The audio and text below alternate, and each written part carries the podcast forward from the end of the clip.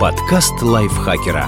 Полезно и интересно. Всем привет! Вы слушаете подкаст Лайфхакера. Короткие лекции о продуктивности, мотивации, образовании, финансах, здоровье. В общем, обо всем, что сделает вашу жизнь легче и проще. Меня зовут Рина Рогава, и сегодня я расскажу вам, как учиться быстрее и проще, определив свой стиль познания.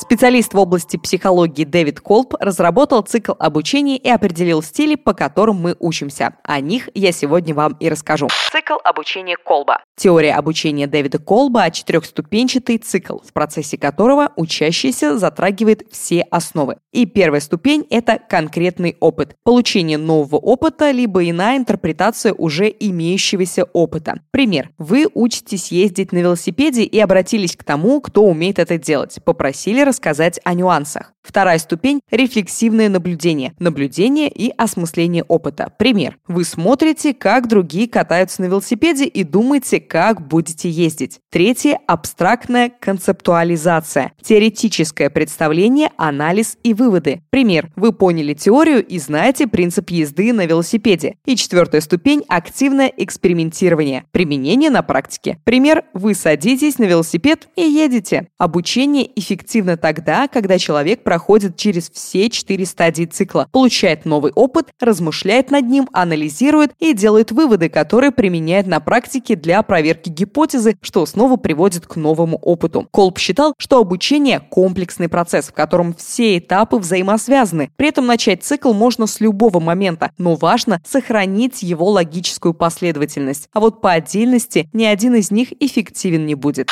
Стили обучения. 4 стиля обучения Колба основаны на вышеупомянутом цикле. Почему их несколько? Все просто. Разные люди познают новое по-разному. От этого во многом и зависит эффективность процесса. Какие есть стили? Аккомодационный стиль. Человек проверяет все практическим, экспериментальным путем, основываясь на своем опыте. Вместо погружения в теорию он сразу пытается решить задачу. Практик использует скорее интуитивный подход, а не логический. Дивергентный стиль. Обучающийся много размышляет, подходит к вопросу с разных точек зрения, изучает информацию, углубляется в нее, но не спешит применять на практике. Такие люди умеют генерировать идеи, обладают обширным спектром культурных интересов и любят собирать информацию. Зачастую мыслители наделены богатым воображением, сильны в искусстве, эмоциональны и проявляют интерес к другим людям. Они предпочитают работать в группах, открыты к новым знаниям и любят получать персональный фидбэк. Конвергентный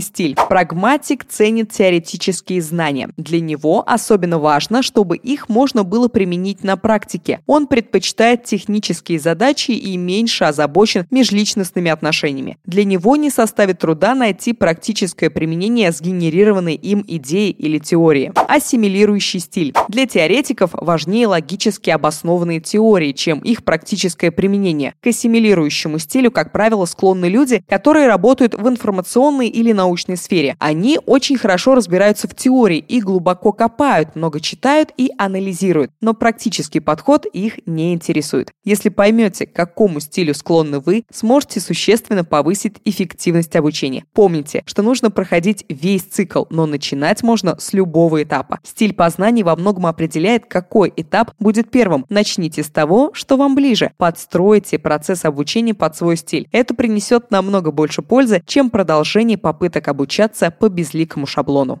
Подкаст Лайфхакера. Полезно и интересно.